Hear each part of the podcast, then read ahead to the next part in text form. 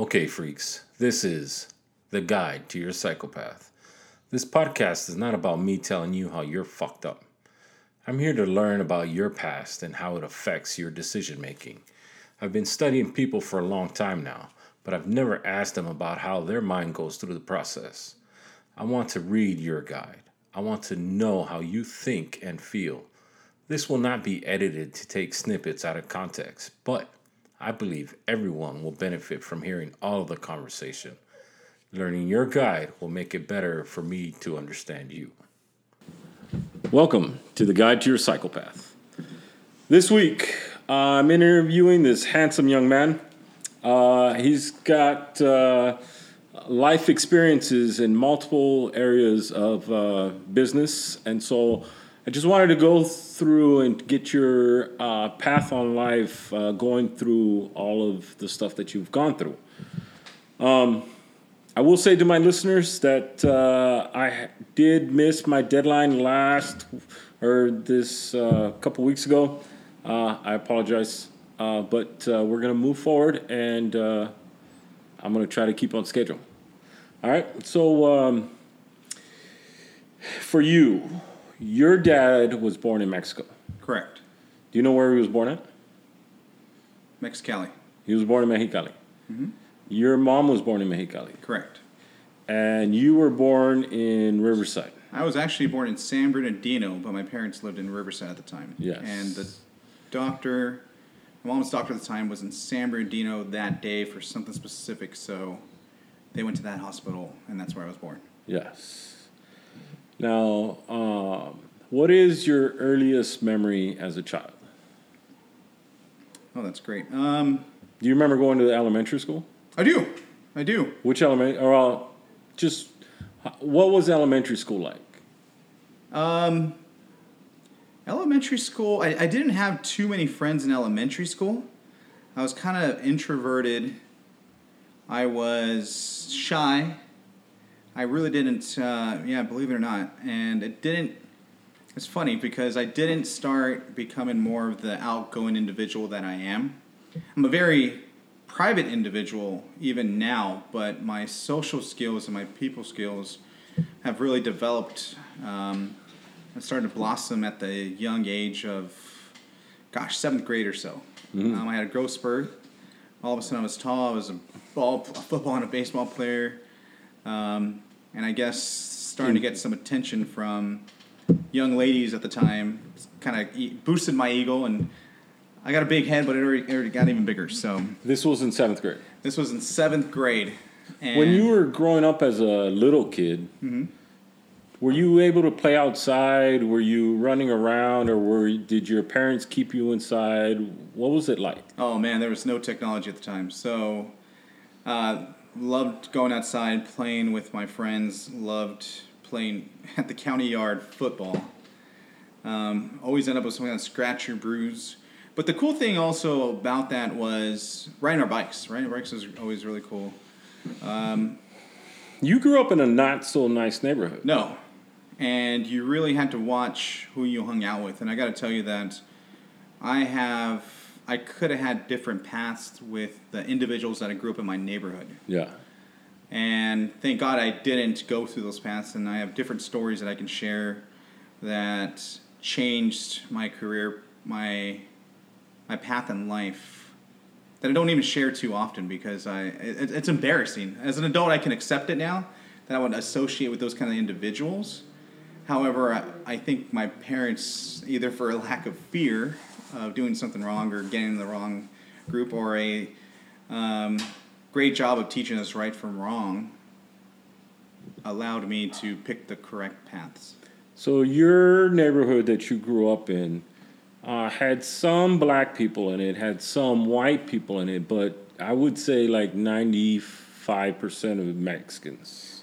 Yeah, I would say there was a good mix. Yeah, it was mostly Hispanic dominant. Um, but I had a diverse group of uh, mostly Hispanic and couple of Caucasian friends that were more lower income. So pretty much, on, yeah. So it was just it was a mixture. However, you go up three or four blocks, then you start getting into more of the nicer homes and the people that we were cool with, but you were always just kind of embarrassed to bring them down to your block, if that makes sense. yeah. Um, no, nothing was. You know, my parents always gave us what we needed, not what we wanted, because they didn't make a lot of money, right? And that taught me the value of a dollar, right? That taught me that you can. I, I though it was a very a lot of disciplinary, a very um, strict household. I think that that was what we needed for the environment that we were in at the time. Hmm I wouldn't say that that was fair, or I wouldn't say that that was r- the best childhood, but it was the right child to ha- childhood to have in that neighborhood that you were growing up in, where you had that. Um, there was always those walls up that your parents kept up for you, Yeah. but it was it was the right kind of way to raise. And I got and I have friends that are parents now, and I got to tell you, there's no right or wrong way. You just kind of learn as you go on how to raise your kids, and hope that you raise them right, understanding right from wrong, how to be respectful, proper mannerisms, um, those those types of things. And um, So you get into middle school, Mhm.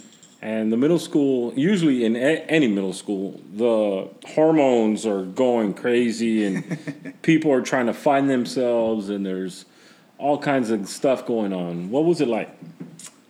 Um, I got to tell you, I was I went from being in elementary school where I was just uh, another student, right, and then I started playing sports, and I had some friends where the elementary schools combined to go to this middle school, and of course I had a couple different groups of friends. I had the close close friends that grew up in the neighborhood and lower income, the ghetto, whatever you want to call it.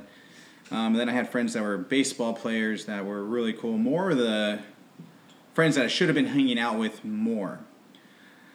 Um, the individuals that I grew up in the bad neighborhoods, in the bad neighborhood, um, thought they were my friends, but they got to the point where they were starting to experiment with certain um, drugs and different things at such a young age. I look back on it, I thought we were cool and older and, and everything, but we were, they were still just very young, and of course they were being influenced by other kids older in the neighborhoods that were in the neighborhood that were Doing the same thing. doing the same thing, right? High school kids, and they're thinking, oh, this is the right path for us. Um, the most impactful, there was two big impactful things that happened to me um, at that point in my young life that kind of changed my path. And one of them was there's a street that on one side of the street you would go to this one high school, right? If you're on this side of the street, you would go to the other high school. Where my middle school was, it was the feeder for that high school, right? And I remember wanting so badly to go to the high school. 95% of the students went to that high school. But because I lived on this side of the street, I had to go to a different high school. Let me tell you, if you want a humbling experience, is going to a brand new high school where you only know two or three people.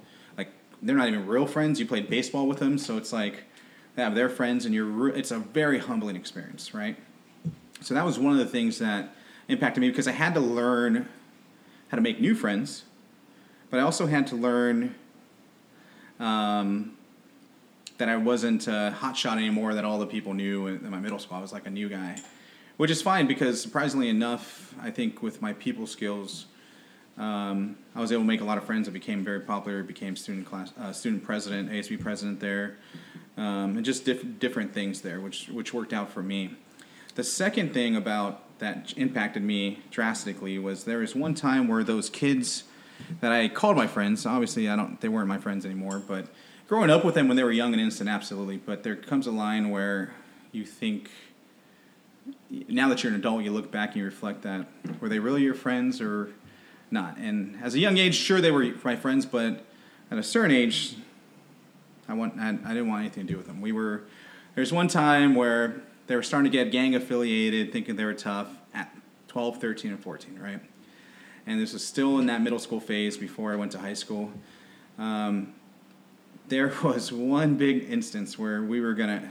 My buddy had a beef with another buddy from another so-called gang, which wasn't even a gang at that point. It's just like you're tagging and writing names on initials and stuff, and you, but you think you're cool, right? Mm-hmm. My parents never knew anything about this. They just thought I was out hanging out. This with was uh, early '90s, uh, early 2000s, uh, 2001, 2002. so everybody was in like a party cliques, and you had to be part of this crew, and you guys went out tagging all night long, and blah blah blah. Yeah, I wouldn't say all that. Um, we were still in middle school. There were some rules, but I had friends that their parents weren't so involved and didn't have curfews and different things. But I was always uh, really sure about being home at specific times, or definitely be in trouble. Consequences. Consequences, yes. But there was one uh, time I want to wow, I want to say it was uh, it was October month. The time had just changed. I remember the the night pretty clearly, and my friends are like, "Hey, Paul, you know, we're gonna be uh, we're gonna go scrap this." Uh, his name was Ben. Uh, was one of my close friends um, at the time. He is now serving a life prison, uh, life term in prison. Yes. And at the time, he's like, "Oh, Ben's got beef with I don't even remember what the kid's name is from another so-called school and gang or whatever." So I had a buddy named uh, Cisco, full name Francisco, but his name was Cisco, and he uh, uh, he was you know they were all associating. There was another guy named Vincent Vincent who was also locked up. Um, of the three, um, only Cisco was the one that got his life together after he served time in juvie. Um, but the other two are now locked up for the rest of their lives. Um, but um, there was one day where we were going to go. They said, "Hey, Paul, you know we're going to go scrap." That, I have never thrown hands on anybody, and we're gonna, they're going to go scrap. We just need us for backup, and I'm over here, 13, 14, whatever it was. Like, I got you, I got you. Let's go, you know. So we start walking over there. We had done this a couple of times, and it was always just like a fair fight, one on one. Then when it's over, you walk away. It was fine. At those days, like I don't know if it still is, but girls like they always want to duke it out, right? They don't let it. Guy like boys and guys and teenagers, you duke it out. Somebody wins, somebody loses, somebody hurts their pride, and it is what it is. It's over. No big deal, right? Um, but this time was a little bit different. The kids were a little bit older. The kid that I want to say they were fighting for a girl, but I don't even remember what exactly it was.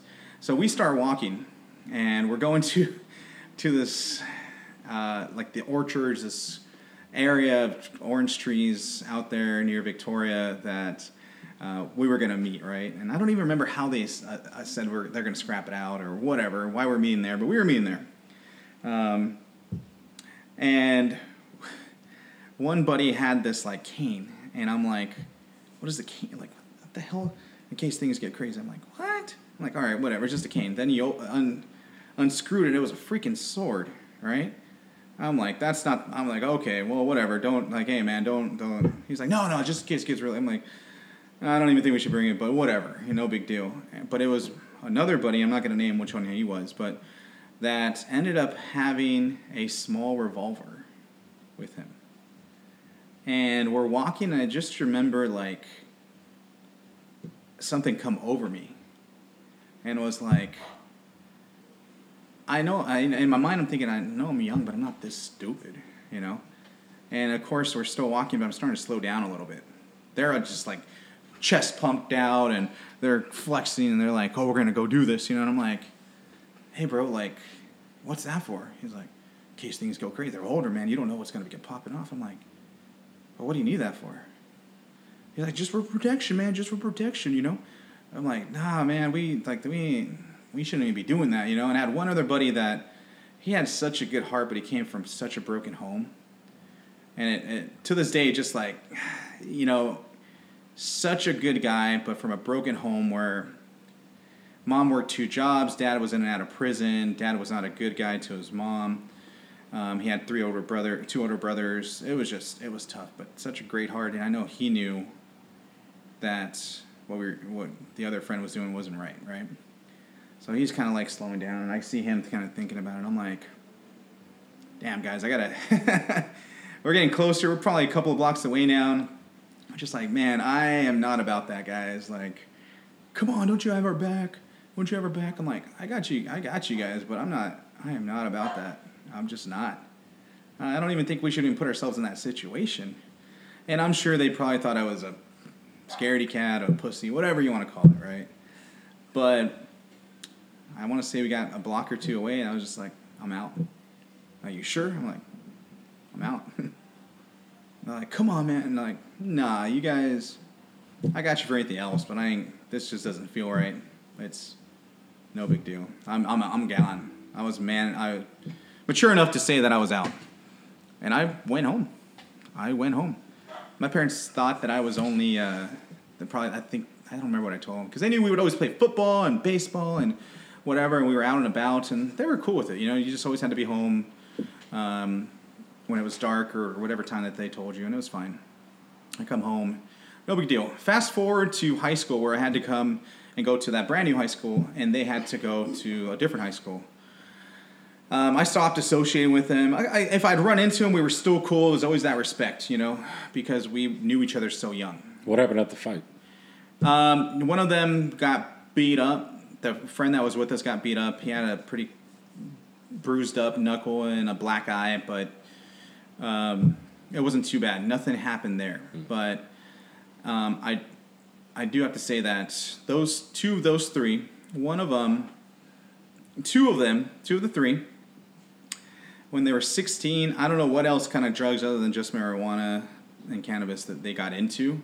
But when they were 16, they were really straight up gangbanging to the point where um, they were so loaded on some kind of drug. I don't remember what it was. I don't even know what it was because I stopped associating with it. But of course, you hear through the grapevine, through friends or whatever, um, that they took a. He was. They were both so loaded, and uh, they took one of the dad's shotguns that was always locked up. But I don't know how they got into it. But they took the shotgun. They were super high on whatever it was. They held it to a lady's head and stole her car and went on a joyride and then ended up crashing in a palm tree. Both of them went to uh, juvie and didn't get out until 21 or something. It was after high school. One of those two got his life back together afterwards. Um, a great father now. I don't keep in touch with him other than following him on Instagram or Facebook or one of those. And he, I think he's an electrician or a plumber or something, and he got his life back together. So juvie helped him out. The other one, when he got back out, I think he relapsed or something. I didn't keep in touch, but of course later on, um, I found I read in the news and I saw his name and it man it just hit me. Um, he was so high. I don't know what he did, but he killed his girlfriend um, and put her in the trash dumpster.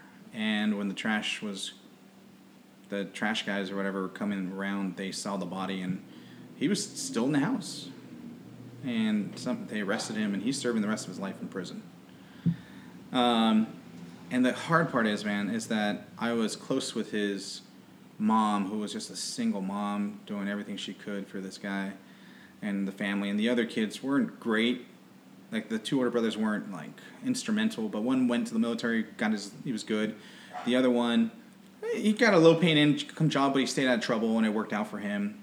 And then they had a little sister that her and I kept in touch only because uh, she, I thought, felt like I could help him at times.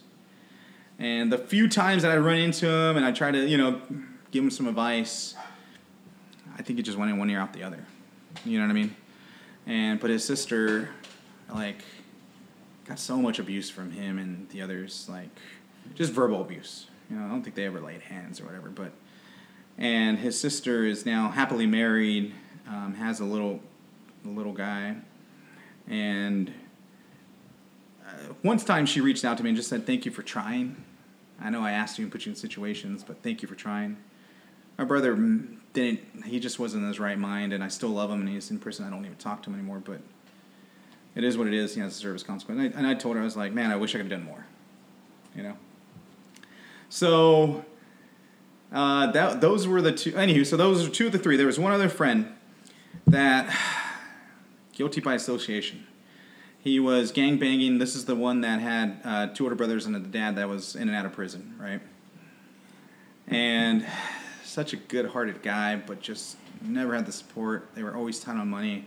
I remember buying like whatever allowance I had or lunch money, I would, I would get him hot Cheetos or whatever. You know, we'd always share and split because his mom was just trying to make ends meet. The dad was in and out prison. It was just tough, man. He was he was a good guy, but he started hanging out and he started slanging uh, weed, and then I don't know what else he got into.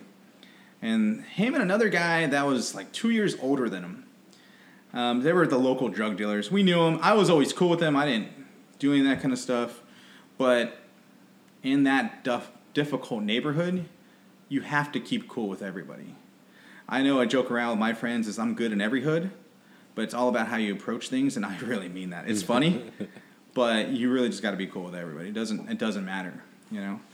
Um, and those streets are that area is getting better, but back then, holy smokes, like remember my uncles and my brothers and my cousins, like it was bad. And it got a little bit better, but it was still bad when I was in my childhood. Um, so, anywho, um, fast forward. over You're in high school.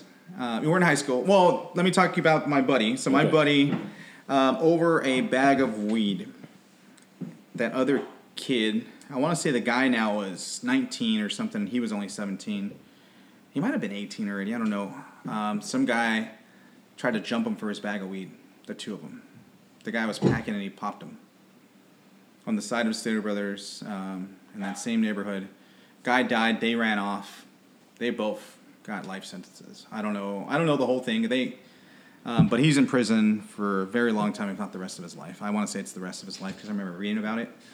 But one thing led to another, and um, so those are the three like childhood friends that I had that Shaped sh- your path. shaped. Yes, but I, I there's that good. There's always that good in people, but some people don't know how to get that out of them. Yeah. Some people don't have that courage or that bravery to say, you know what, this isn't right. And gosh, growing up, I always stood up for the little guy. I hate bullies. I hate people who think that they're better than somebody else. I hate people that try to punk people. Like I've, I've been in three fights my whole life. Never started them, but never walked away from them. Um, and they were always picking on somebody else, and that was my problem. And I'm the kind of guy that I feel bad afterwards. I just, I don't like hitting anybody. I don't like, I just don't like it. And afterwards, and it's justified. Everybody says like, oh well, they started it, and you had, to you know, you had to stand up for them, whatever, you know. But I just don't like it. You know what I mean? Yeah. So now in high school, high school comes and I had to start over with new friends, and I, damn, like I was, by my senior year, I was uh, ASB president. I was homecoming uh, king. I was, uh, man, my junior year.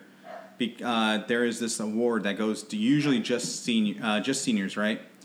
And that award, um, I won that award as a junior, and it is a combination of academics, school and community um, involvement, and uh, I ended up winning that award, which was really weird. So I was a student. Not only like you had a student of the month, which was a huge deal in high school. You have 2,400 students there, right? And they pick one of each. It's usually like a star athlete or uh, the head of the debate club or fu- future business leaders. Like it just like it was the top top of the students, right? And I won the student of the month my junior and my senior year, right? And of those student of the months, they pick a student of the year, a male and a, and a female, right? My junior year, we're in the big assembly where they have all the classes and in the gymnasium or whatnot, and they bring up all the students of the month and they're cheering, whole nine yards. It's cool, you know. And you get like a fifteen hundred dollars scholarship for college from Pepsi um, and whatnot. And it's wild because I'm like, okay, man, I'm around like nothing but juniors and seniors. I think there was one sophomore, but it just I'm like I already know I was I was putting money on that this guy's gonna win to my right. His name was Matt. I won't give his last name, but um, he was. I thought he was gonna like definitely win. He was one of the top ten students in senior class. He was uh, involved in almost any and every class. He played basketball. You name it. I was just like, this guy's gonna win student of the year. Like, and then um, they called my name, and people are like cheering, whole nine yards. This is a combination of like fifty percent of the teachers and students that voted, and I ended up winning. And it was the weirdest thing because like I see my dad like walking over. And my mom had to work and she didn't have a job that was like easily for her to leave or, or to get time off and I'm just like standing like, what the hell? And I have somebody rubbing my shoulders. I think it was my buddy Matt and somebody else like congratulating me. And I'm like, oh fuck like damn. like, and people are cheering me on. Like the principal shaking my hand. I get like a big old like cardboard check thing that from Pepsi and some plaque. And my dad's there with me taking some pictures. Gives me like a little hug because my dad and I we aren't huggers. You know, we just don't do that much. Your dad's not a hugger. No, no. But it was cool, and it was just the like the wild. Like I just thought to myself, damn, like I came from no friends to like just joining clubs, trying to play, you know, playing baseball, just all those things to try to like be cool, you know. And back then in high school, you want to be cool, you know. Um, but being cool comes with the cost of like grades, you know, and um, my grades were good, but they weren't great, and it suffered because I was trying to do so many different things. Um, and anywho, so my my senior year, and this is the funniest thing because my freshman year is probably the hardest, and I say that because my mom uh, had breast cancer, and I thank God every day for her still keeping us with, for him still keeping us with her with us, right? But seeing your mom, seeing your mom go through chemo, you're a teenager that had to go to a different school with little to no friends. Um, man, working Took a toll on you. Oh man, there was times where like I'd cry myself to sleep. Like my mom was the strongest lady I've ever met. Right? Like I love that lady. Love that lady. Um, but seeing her at night, like sometimes crying, sometimes um, not wanting to eat. I know she fought for us, you know. But it was tough, man. It was tough. My the hardest year of my life, I want to say, was my 14th, right around four, my freshman year in high school, 14 and 15 year old, right? Because so much was going on. It man, it builds character, but it pushes you to the limits. Like there was times where I just thought, man, this isn't even worth it. Sometimes it, it sucked, but I thought about that um, really deeply once. Um, but it you know it got better, and I'm like one of the most positive guys. I hate negativity. I hate drama. I hate people that like.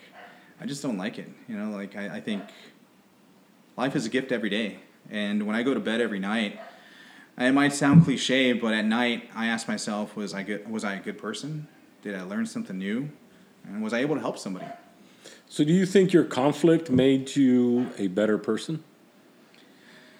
Um, yeah, I, I would say so. I think, I think you learn lessons in everything you do in life, whether it's a career, whether it's in college, whether it's having to pick up a second job just to help make ends meet. Just lots of different things, and you know, high.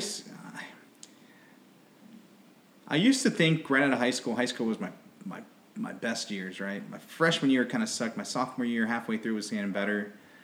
Um, I was homecoming king, something I never thought, something I didn't care about, but of course, being like popular now, all of a sudden my ego is getting stroked, and I'm thinking I'm cool. Um, my senior year, I won homecoming, right? And I have a picture that I never, that I love, and it's we me with my homecoming like cape and the, the cheap blue crown that they put on you. But it was with my mom. And we were in the stands and i just remember my mom was happy and her hair's starting to grow back and it's just a picture i'll never forget right and i wish my dad was in the picture but he was getting congratulated from the baseball dads and the football dads and everybody else and you would have thought my it's funny because my mom's like mira and i was like huh and like these people were happy for me right but my dad was getting handshakes and like great job you know, like, man, you should be proud. And he was like, he, you would have thought he won. Like, it was the funniest thing. so he was kind of like Al Bundy, right? Celebrating his past through you. Yes, yes. And I remember having like a pretty girl that was my date and my escort, and man, I had a lot of girls that wanted to be my escort, of course. But uh, just those moments, you know what I mean? It just it was wild, and uh, you know, I look back on it. It was such a fun night. But the thing that stood out to me is I always wanted to make my parents proud, right? I always wanted to make my family proud because I'm a big family guy. And my mom was happy for me, right? Coming from Mexico and Mexicali, like, they don't really understand homecoming and all that stuff, but she knew it was a big deal, you know? And even my mom, like, we were brought up in a home where you don't show a lot of emotions, you know, like, you need to be a man, you know? Um, my mom hugged me, and it was just somebody said, "Hey, do you want me to take a picture?" And I was like, "Oh yeah, here." You know, I think there was like a Polaroid camera or something. I forget what it was. It was like an old tool camera, and I never forget. Uh, like I've printed that picture out, and I've kept that picture close and always. And I just remember how my dad was super happy. But circling back, high school was one of those things that I, it was a lot of fun. I enjoyed it, but then you go to college, and you I didn't I didn't finish college, um, but I learned a lot, and I went back for a second stint in college, and that's when I really started enjoying it. Um, however, my career path, I, I got an opportunity with this new company, this new corporate office, my first like big like corporate office job. But working at the happiest place on earth at Disneyland for ten years before making the leap, it was so funny because everybody's like, all my brothers and my sister in laws and the kids, they love me. That's uncle, that's the uncle right there. That's the tío that lets us into Disneyland. We love that guy. I hope he never leaves there. But uh, the thing with that company is that they have great benefits, but they are ter- they they don't pay very well at all. Um, so How do they treat their personnel? You know, they do little things like appreciation days and stuff that at the time, being so young, which they like to recruit young to keep them long term, they do a good job of taking care of them through the, their cast members, is what they're called, through small R and R things, right? But and their their unions are really strong. Um, their pay isn't very good, but their benefits, health and dental, and all that good stuff is good. Um, So they don't pay very well, but they bring you in inexperienced. Correct. To build you up and keep you and make you make you believe that this is the best that you've got. When I was recruited to go to this new brand, right? I the first thing that stood out to me, I got to the point where I felt like I had reached the pinnacles of my career because the higher you go up, the harder it is to move up. There's just so many people that don't leave, and like there's multiple people looking for that position, and I got passed up a couple of times. And I couldn't. I don't know why. I never knew why, but um, I still made my way up a little bit, and it, it was cool. But I just felt like I didn't know much more except for you know uh, working at Stater Brothers for three years and doing a couple little jobs on the side and different things. However, um, You didn't work for your uncle that didn't pay you, did you? not that guy. No, I know. Okay. I knew better. It uh, happened once to me, and then it was my other, my brother, and my cousin that learned the hard lessons. But I think they stole. he stole the money. But you know, that's I'm, I'm not a bookkeeper or, or a CPA or somebody. I, I, I gotta tell you, when I got recruited, right, I updated my LinkedIn, I updated my resume, and the wonderful thing is when you have that big brand and that company behind you, people, well, it, it carries a lot of weight. So I am thankful for the experience, and, and it was a I had fun working there. Made a lot of friends, um, just an enjoyable time.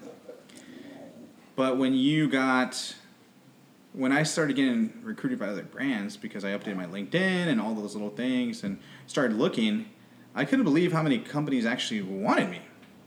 Right? A kid with not who hadn't who had like three years of college experience and was back into school and like um, but had 10 years of experience. And this is where I have a new philosophy on college, which I think is important, but isn't everything. And I'll explain that here in just a moment. But I started being recruited, and there was, uh, I, I, I got a few different offers, right? But the, the one brand that I thought I would be in, it's a, it's a hot dog chain, and I'll just leave it at that. Um, because of copyright purposes, I'm sure. um, there was I there was a number out there that I threw right. This position um, started with X amount of dollars dollars and cents, right? And I of course went to the top and just said I want you know this is the number. If, you know if you're interested, we started interviewing and interviewing and my very first in person interview with my current boss. Uh, in person, and our HR director that I still am very close with um, currently. The it was fascinating because I, of course, you're nervous with any interview, right? But now you're in person interview. My interview went almost three hours. Our HR director that was in the interview with my direct manager now, director, she stepped out after an hour. Him and I talked for another two hours and 40, I'm sorry, uh, one hour and 45 minutes. And he's like, oh my gosh, look at the time. So I felt good about the interview because I knew we had connected, right? But they do their due diligence, just as any corporate office does. And as we're walking out, He's like, thanks so much. We spent another 15 minutes. He walks me down the elevator, walks me out to the, to the uh, and we spent another 15 minutes. It was like a total three hour interview. Um, we had a couple more conversations over the phone, and then he brought me in for one more interview. Um, and our CEO, I got to meet the CEO. Well, it was him, and then I got to meet the CEO. If you make it to the CEO, because she is a very phenomenal lady that likes to know everything that's going on. She may not, it's not her job to know every little thing, but she does care about the quality of the individuals that are in her corporate office and if they have the best interests of the company and if they're genuinely good people. So I've learned now that if you make it to that interview, you're pretty much getting the job unless you screw something up. you know what I mean? Yeah. And it's a short 30 minutes. She just wants to get to know you, and then she signs on the dotted line so you can make this person an offer or whatever. But the, circling back, the biggest thing that I learned is like, I was worth a lot more. I know it sounds terrible, but um, one of the things that I learned is if you're really good at something, make sure you get your you're doing it for what you're worth. Um, time is money. I hate to say it, and I'm very involved with lots of different things now in my life, but time is money. You know what I mean? If I'm going to invest, and I, I don't mean that in a sense that money is everything. I, I am far farthest from the truth for me. Um, But, But- you're worth something. correct. Yes. And my time is worth something. You're you don't want to sell yourself short because Correct. then then you'd be disrespecting yourself. Yes, that's why when I got this promotion, and I'm probably saying too much now, but when I got this promotion, there was some numbers that were tossed around that to me, I would have walked away because there's a lot of brands and this networking that I've done that would have got me to a number that I was uh, looking to. Um, that's why there was two tiers that were. Um, two tiers that I went up, if that makes sense. Yeah. And so let me. What's my next point? So, I I've invested in helping a lot of people reach their personal goals, whether that's within um, our brand in restaurants. I've mentored some kids that just need some guidance. I feel like I've helped people. I've always been a people pleaser, and which is good and bad because I don't focus on myself as much as I should. But there's one thing COVID taught me is like only you are going to take care of your health, going to take care of your mental well-being, going to take care of your financial um, independence. It's only going to be you. No one else is going to. Everybody else wants a piece of the pie of what you have to offer them, but you got to understand at the end of the day, you got to do what's best for you. And that's hard because I'm not a selfish person, nor have I ever been, nor uh, do I think I ever will be. But I like investing in the youth, the kids. I like investing in people. I, I feel like there have been people in my life that have shaped who I am, and I've learned from them whether it's good or bad. And I've seen a lot of both. There was a teacher, Miss Wen. I'll never forget her. Seventh. Oh, it was eighth grade. Eighth grade. There was a couple of them. They moved me around from all the different people I talked to. I was a social butterfly and got in trouble. But at the end of eighth grade, before I went to high school, last day of school, she's like, Mister, um, and said my last name and said, um, I want to borrow you for a second. I was like, oh my gosh, it's the last day of school. Get me out of here. And then she Yeah. French kissed you. Uh, no, not quite. not quite. She said to me, she's like, You have one thing that a lot of people would die for. One trait, one characteristic. And it's going to either really lead you to a successful path in life, or it's going to take you on a whole different path. This will get you into a lot of trouble, young man. And I'm just looking at her dead in the eye because I'm like, Where is she going with this? She's like, You have people skills at the time being a 14 year old thinking like the hell What the people hell? skills what the hell does that mean and she's like remember me when i tell you this your people skills and the way that you can influence others and people believe in you will allow for um, will allow for them to follow you and influence you influence them in a, in a, in a good way or it'll allow you to get you in a bad path with people you probably shouldn't be associating with Yeah. and I hope you picked this skill that you have that a lot of people don't have at your young age and put it to your best uh, and your, into your best interest or something, right? And it always stuck to me. And I've I was talking to high school kids two weeks ago. Um, an organization that we're part of as a restaurant, uh, the California Restaurant Association. I was talking to a group of high school kids at Fullerton Union High School. And I like to share real life stories that can connect with them, right? In high school or whatever it may be in the industry that they're in. Um, and that was one of the stories I shared with them. I said, everybody's got something they can bring to the table that nobody else has, or very few have. What is it that you have that you can bring that you can make an impact to your friends, to your family, to this world, to your industry, to your business, to your whatever it is?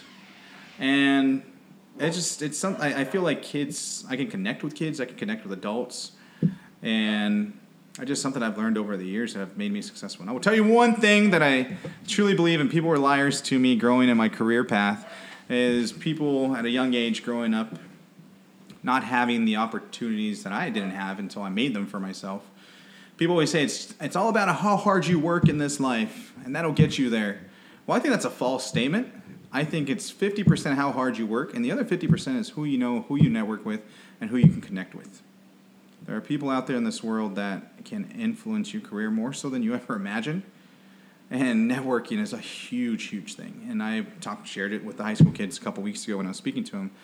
Network, network, network. The more that, the more people you network with and showcase your skills, whether it's from a job and you moved to another job or whatever, and you connected with them over LinkedIn or whatever it may be, you never know who's going to need that skill that you bring or that trait that you have for that position. And um, it's something that's been very important now more so than ever. I've realized that that was the Walt Disney Company, that was my new brand, that is the industry that I'm in. Like people have been trying to recruit me out of this this this company I'm in, but I love the company I'm in, so I'm not planning on leaving it.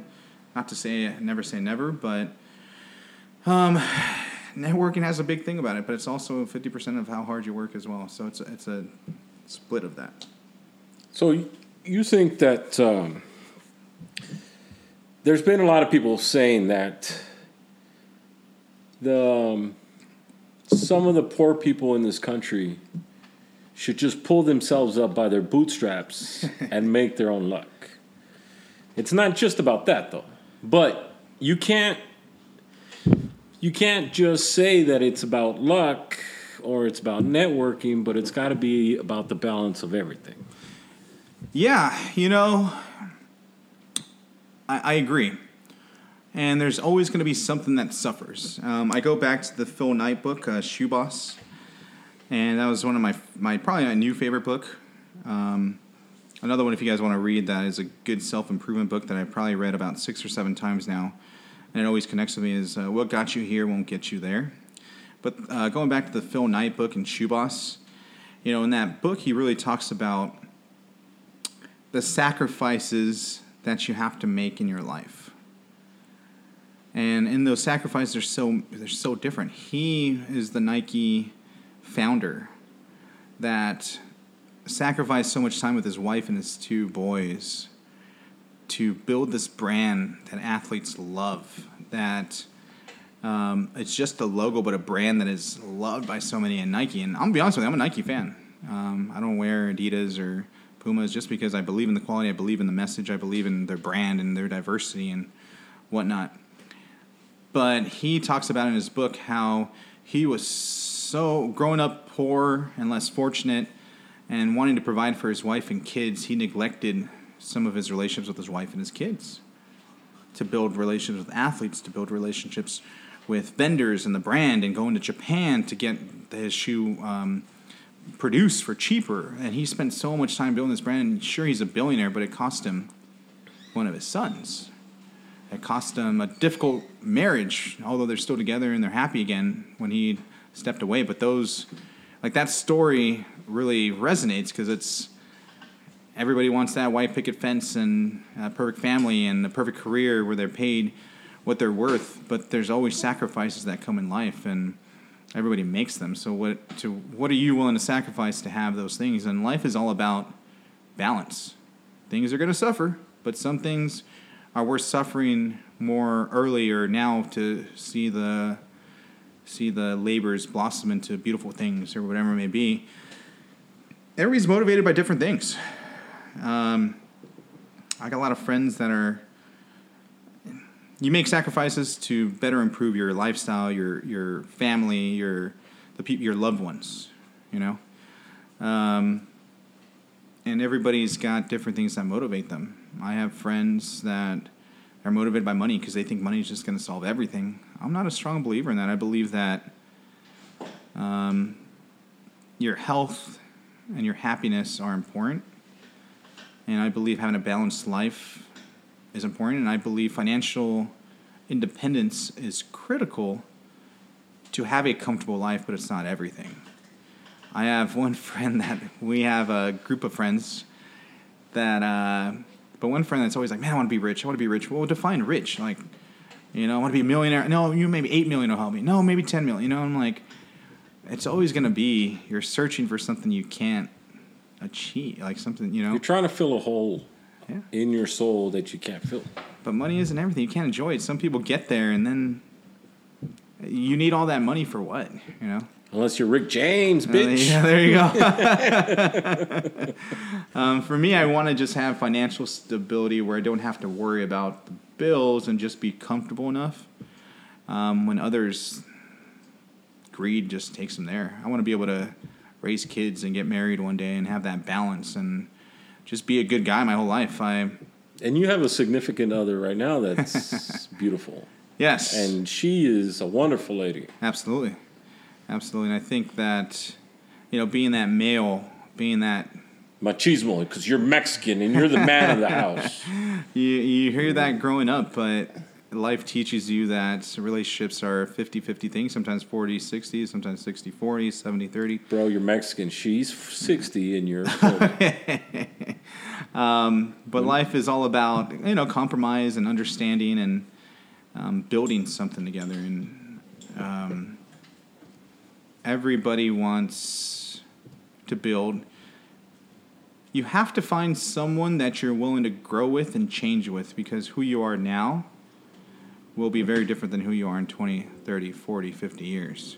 Well said. And I feel like I have friends. So for me, I want to say I was like 24, 25 when I realized who. Last year. I wish. wish I was. You know, I don't wish I was there that long. I, I love where I'm at.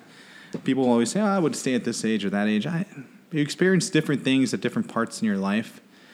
I, I had a, have a cousin of mine that said to me a couple months ago, he said, in your 20s, you have all your fun. You're probably broke, going paycheck to paycheck, but you're just experiencing things and experimenting and doing all kinds of wild things. In your 30s, you celebrate all the milestones, right? And by that, he meant like you're going to a lot of weddings, you're going to a lot of baby showers, you're going to a lot of birthday parties. You're going to celebrate a lot of milestones in your 30s and in your 40s. If you're smart and do well, you're going to make most of your money. And I, you know, I, I thought to myself, I kind of laughed, but I thought, okay, let me, you know, I, I reflected back on it, and very much so. My 20s were a lot of fun, sometimes paycheck to paycheck, but I lived, I traveled, I enjoyed, I had fun. Um, it was, it was, I loved the 20s. I, I, circling back to what I said earlier in the presentation, I said, in the interview, I said, high school was a lot of fun, but then I reached my, thir- my 20s, and that was a lot of fun. Now I'm in my 30s, and I'm celebrating a lot of milestones. but my friends have changed over the years. And, you know, I'll talk about my friends that I have right now, but let me circle back. And I was 24 or 25 when I realized that I knew who I wanted to be the rest of my life and as a person. I know that I am comfortable with who I am as a man, what I want to be, like my values, my morals. And a lot of people don't reach that at different ages. And I have friends that are friends that knew that at 21 and they were married and they're still happily married. I have friends that are 33, 34 and they still don't understand who they are and still think they can party and be this, but they, they just haven't found who they want to be the rest of their lives and what they want. So I think people hit that at different ages. Um, my friends have changed in every friends have dropped off in high school. I, I follow them on social media, but I wouldn't even call them my friends. You know what I mean? They'll like your pages and stuff, and you'll hey happy birthday, but that's about it. My twenties friends are party like you know they were appropriate friends for that time, and now I have a group of friends that um, we are probably the most, most diverse group of friends you'll ever see. We have a Caucasian, we have an Indian, we have a Filipino, we have a Cambodian, we have a uh, uh, Hispanic. Like it is the wildest. You would see our significant others at a wedding, at one of my best friends' weddings, and uh, and it was the most diverse group table. You guys are all about the same age. Uh, yeah, yeah, we're all going through around the same things in our lives, and to us, there's three core things that we're all about, and those three core things are all about health, family, and finance. And I know it says sounds crazy, but we all talk about stock market. We all talk about um, not exact numbers of what we make and salaries and all that stuff, but how do we continue to grow? I have one friend who has seven rental properties, um, and is a, has a small jewelry shop that was inherited by his wife, um, and that's how he makes his money. And he was my realtor, helped me get my first home. Um, I have another friend that's uh, him and my other buddy. It's in the same group. They went through some financial classes to learn how to invest in the stock market. Another friend that is a small. He has three small businesses. You know, and struggled to get there, but he knew. But so we so we are in this group me that we talk about every day about the stock market or just finances or anything in general to continue to pursue financial independence um, for the future, right? Um, but we also work out together. We lift weights, we play basketball, um, and we're all about family. And those are the three core things that I've been friends with these guys six, seven, maybe eight years. Some of these. You are looking slimmer. And I did lose like 50 pounds during the pandemic, uh, doing this thing called the camp and watching everything I did. Um, but so the friends just change, you know. The friends change over over time, and I and these are buddies that I think I'm gonna have for the rest of my life. Friends, you know. Um, they're almost like family, and we all like we all look out for each other. We all got each other's back, like, and it's just it's a good group of guys, and it's like other people aren't in the same mindset that we are in. You know, we're all around the same age. We have the same goals. I don't hear too many thirty-year-olds that are talking about the stock market and trying to help each other out and knowing about core values. Yeah, wild, uh, right? Who would have thought? As a thirty-year-old, you're talking about that? Okay. But it's important, and I got to tell you that when the stock market crashed in March, late March, uh, with the pandemic, was it March 2020, right? Um, when it crashed, my buddies were like, "This is a time to buy." And in the group chat, like I was always about just putting money in the savings account, leave it alone. Well, now I read three and a half investment books that were recommended to me, and I started really understanding the stock market a little bit better. And when the stock market crashed, it was the perfect time to dive in. But of course, I'm just diving a little bit of money and seeing and learning as I go, right? Um, but I always, when it comes to money, just because I remember how tight it was as a younger individual with my parents, like very cautious with it. Very, if I make a financial decision, I'm very thorough. Look into everything, pros and cons. I wait. I probably overanalyze, and then I make the decision. And with the stock market, I made a good chunk that helped me get to that final number that I needed to finally put a down payment on a house. And it was all because I bought at the right time, picked stable companies that I believed in that had to come back up. It could have been two or three years, but it just happened to be that the market came up in seven, eight months, and it was wild. And I have a lot to do with my friends that I am involved with, you know, um, because they were making they chat about stocks every day. I even had to turn the notifications off on my phone, like the GroupMe. I just turned it off. I look at it throughout the day. I see what the market's doing. I got a Robinhood account, which is the easiest, like yeah. perfect for an individual like me, but it, it works and it does everything I needed to do. They're a little bit more advanced, doing options and different things, but I'm not there, and nor do I feel comfortable doing that just yet. But in the future, I also didn't have that kind of like uh, don't want to be lose. You can win a lot on options, and you can lose a lot very quickly, and it's just like uh, not ready to do that. But stocks and stuff um, invested and worked out well. Took a big chunk of that out and used that as a down payment for a home. So um, it worked out well. And these friends, you know, help me get educated on that. But I help educate them. It's funny because we're all fascinated in what we each do, but to each of us in our own personal careers, like it's not as exciting, you know. But to them, it's like, oh man, like, hey, bro, like you got three convenience stores, like three liquor stores. You know what I mean? Like, how'd you do that, or what? You know, what's your, and, you know. And then my other buddy, he's a physical therapist. Like, I just, um, he's doing different things down the medical field, but it's fascinating to us. You know, um, another bu- another buddy is in the pharmaceuticals, right? And um, like legally or illegally? legally, legally, legally. Uh, the legal friends that were in pharmaceuticals, I don't know where they're at anymore. He's part of big pharma. yeah, yeah, yeah. So it's like it's just fascinating because we all have diverse um, things, and then I want to eventually get into rentals in the future. So I want to diversify my portfolio because I think financial education is something that isn't taught in schools, and isn't um, isn't educated for the people that grew up in less income, lower income areas. You know what I mean? Yeah. So it's not something that is front and center, and you know, grand our grandparent, like grandparents, and even my parents have. They're very conservative with their money, which is right because they had to make ends meet, and they didn't have disposable income to allow for that to um, to gamble much. I guess you could say. For me, I want to make sure that I have knowledge that I can pass along to my kids on how to be financially educated. so, you know, it's just uh, it's it's just something that's important. And I talk to friends or even family members, and they're like, "Oh man, it's risky out there, the stock market, this and that." I'm like, totally get it, totally get it. But if you become educated and really understand how it all works, and believe in brands and understand their financials, But I don't even think if you believe in brands, you just gotta understand what the stock market is doing. Because I know somebody that is not into Trump, right? But they saw, or they heard something, or they saw something when his uh, social media thing was gonna come out, and they opened up the stocks on that and it opened up at twelve dollars, they were like, you know what, I'm gonna put in money on this, and they started putting in money on that, and it started to climb, and then climb, and then climb. yeah.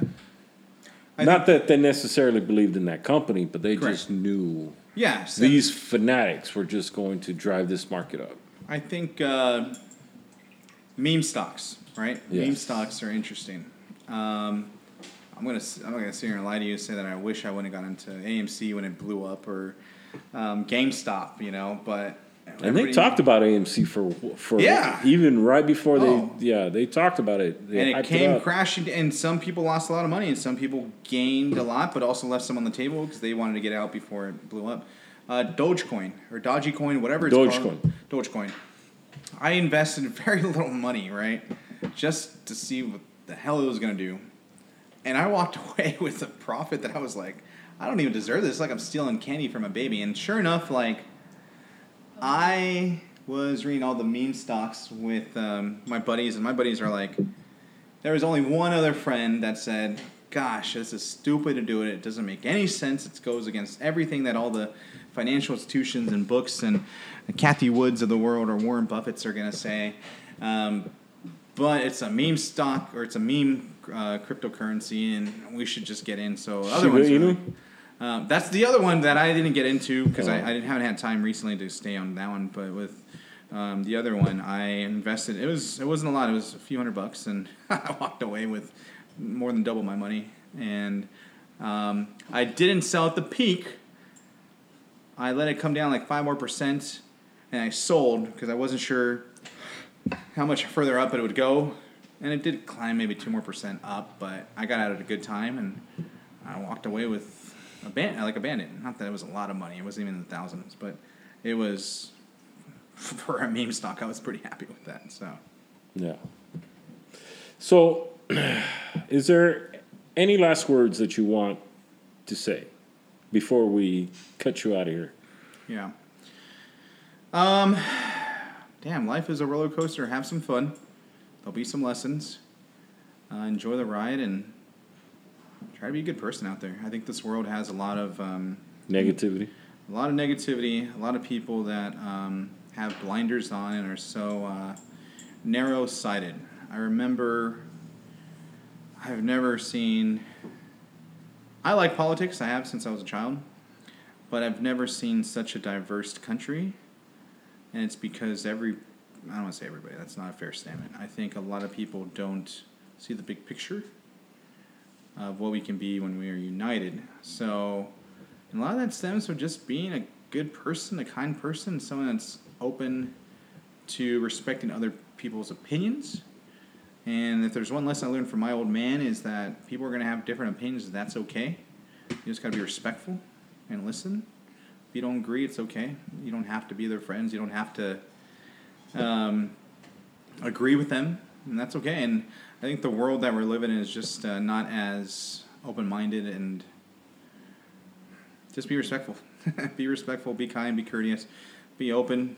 You don't have to agree with everybody, but uh, yeah, just do that, and I think the world will be a better place. And enjoy the roller coaster. Have balance in your life. Have balance in your life. Um, because you gotta enjoy the moments. You know, you sit back, you the things that you didn't think were gonna matter matter a lot more than you expect. I think that it's funny because when uh, I get together with my family, my brothers, a, we always have a great time, right? There's probably always a lot of alcohol flowing and a lot of inappropriate jokes, especially with my sister-in-laws. And um, however, it's those little moments that when you all get together, and actually some of the best moments that I've had are with my loved ones on the holidays, just shooting the shit,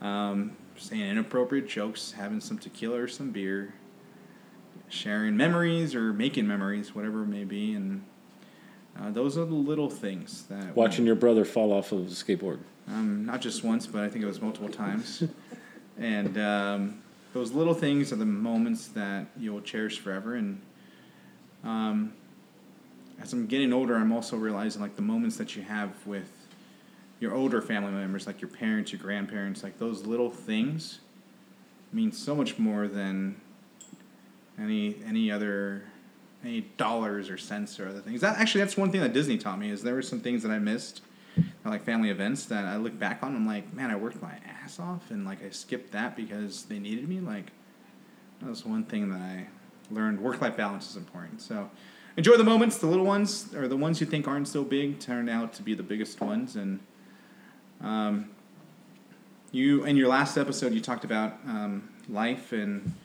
um, the ending of life or whatever comes after death. And I think when it's all said and done and it's time and when the big guy upstairs calls, if you lived a good life, you lived a good life by being a good person, being respectful, and doing more for others than you did for yourself. And I think that that's just uh, something that's very, very important to live with. That's all I got. That's awesome. Thank you. I appreciate you uh, being honest, being candid, right? Yep. It's not uh, something that you or your family grew up in. Your uh, macho uncles and you know everybody always taught you to stuff your feelings down below and uh, yeah. But uh, I appreciate this conversation. Thank you. All right. We'll see you guys later. Well, that's it for now. I want to be clear on something. No one person grows up the same. Everyone has their own opinion and how they come up with it. That's why I started this, so that I can understand you and your guide to your path. If we all have different strengths, then maybe, just maybe, we can learn from each other.